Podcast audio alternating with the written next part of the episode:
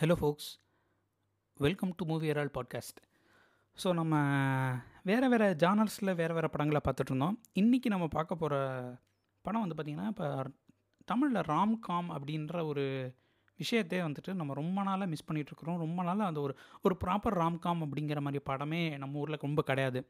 ஏன்னா நம்ம ஊரில் வந்துட்டு ரொமான்டிக் ட்ராமான்ற லெவலுக்கு ஃபைட்டு ஆக்ஷன் மசாலான்னு நம்ம ஊர் படங்களே வந்துட்டு ஒரு தனி ஜானர் ஸோ அந்த ரொமான்டிக் காமெடி அப்படின்ற ஒரு ஜானரில் ப்ராப்பராக வில்லனே இல்லாமல் ஹீரோ ஹீரோயின் மட்டும் அவங்களுக்குள்ள வர பிரச்சனைகள் அப்படின்ற விஷயத்தில் எடுத்த படம்.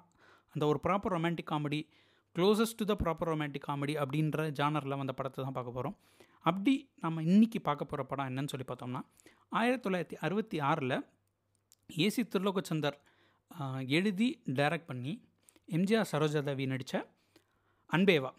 ஸோ எனக்கு பொறுத்த வரைக்கும் எம்ஜிஆர் வந்துட்டு அவரோட ஃபுல் பொட்டென்ஷியல் ஆக்டிங் பொட்டென்ஷியலை அந்த ஒரு கேர் ஃப்ரீ ஆட்டிடியூடோட யூஸ் பண்ணின ஒரு படம் வந்து பார்த்திங்கன்னா அன்பேவா தான்.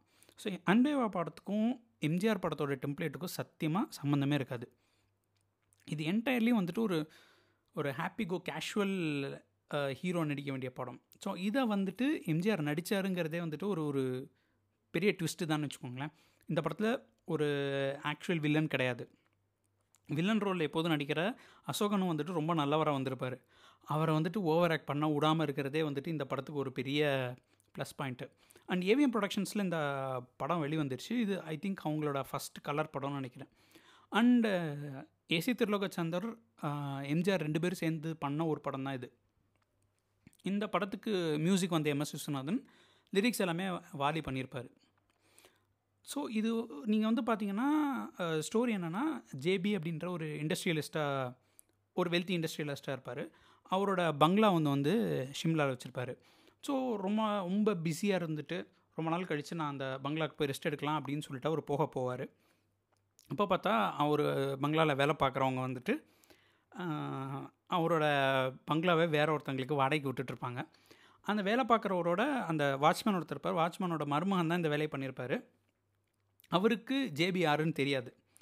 ஸோ இவர் வந்தோடனே யாரும் தெரியாமல் இவருக்கே வாடகை விட்டுருவாரு அவருக்கும் வந்துட்டு சரி நம்ம அந்த பயங்கர ரிச்சாக ஒரு கன்சிடரேட் க ஒரு பெரிய பொசிஷனில் இருந்துட்டு நம்ம யாருன்னே தெரியாமல் ஒரு காமன் மேனாக வாழ்ந்தாலும் நல்லா இருக்கே அப்படின்னு சொல்லிட்டு அதை அப்படியே ப்ரொசீட் பண்ணுவார். அதுக்கப்புறம் என்ன விஷயங்கள் நடக்குது அப்படிங்கிறது தான் இந்த படத்தோட கதை. ரொம்ப இன்ட்ரெஸ்டிங்கான படம். லைக் நீங்கள் ஒரு ஒரு ஜாலியாக டைம் பாஸாக பார்க்கலாம். அண்ட் எம்ஜிஆர் வந்துட்டு அந்த காமெடின்ற விஷயத்தில் வந்துட்டு ரொம்ப நல்லாவே பண்ணியிருப்பார் இந்த படத்தில் வந்துட்டு கொஞ்சம் அவர் ஓவர் ஆக்டிங் பண்ணுற விஷயங்கள் எல்லாமே வந்துட்டு நல்லா ஃபன்னியாக இருக்கும். அண்ட் ஒரு ஒரு கேண்டி ஃப்ளாஷ் மூமெண்ட்டாக ஜாலியாக போகலாம். கிட்டத்தட்ட ஒரு மூணு மணி நேரம் இந்த படம் ஓடும்.